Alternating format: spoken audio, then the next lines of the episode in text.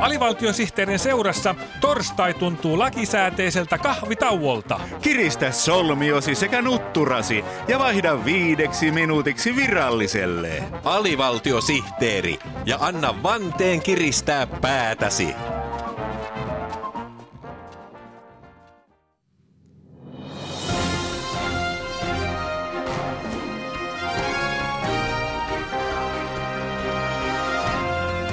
Jos ei AVST tee uutisia helatorstaina, niin ei uutisia koko kesänä. Aiheitamme tänään ovat muun muassa Runebergin rakastetusta runoelmasta käsiaseversio. Vänrikki Pistoolin tarinat tykittää täysillä. Afrikasta löytyi virtahevon sukulaislaji. Jännite Hepo syö 9 voltin paristoja. Ruotsin kuningas nimettiin uudestaan ralliharrastuksensa mukaan. Kaarre 16 Kustaa hallitsee myös suoralla ajamisen.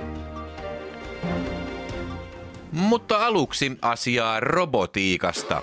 Robotit lisääntyvät kaikilla elämän osa-alueilla, sanoi mummo, kun vanhainkodissa hoivarobotin näki.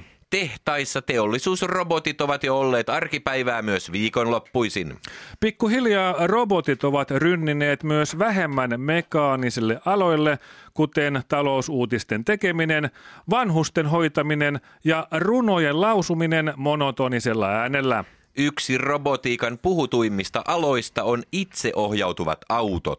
Automaattitoimittajamme Einomies Porkka Koski on luvannut kertoa meille robottiautojen uusista saavutuksista.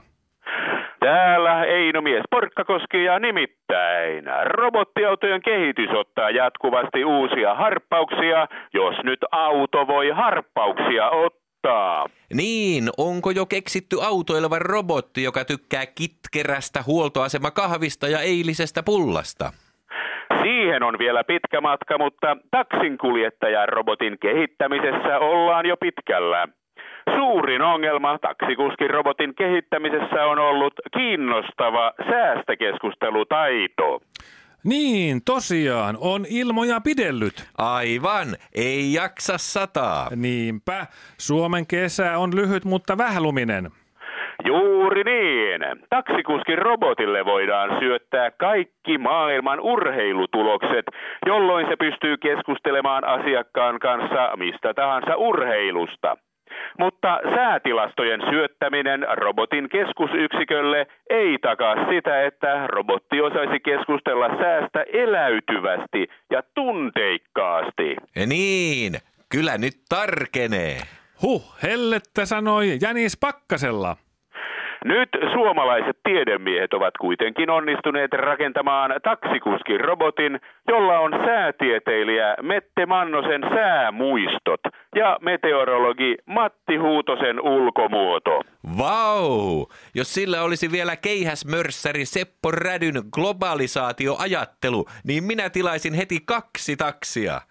Ainoa ongelma tässä täydellisessä taksikuskin-robotissa on se, että se ei osaa erottaa matkustajia ja matkalaukkuja. Niinpä se laittaa matkustajat tavaratilaan ja juttelee koko matkan matkalaukkujen kanssa täältä tähän.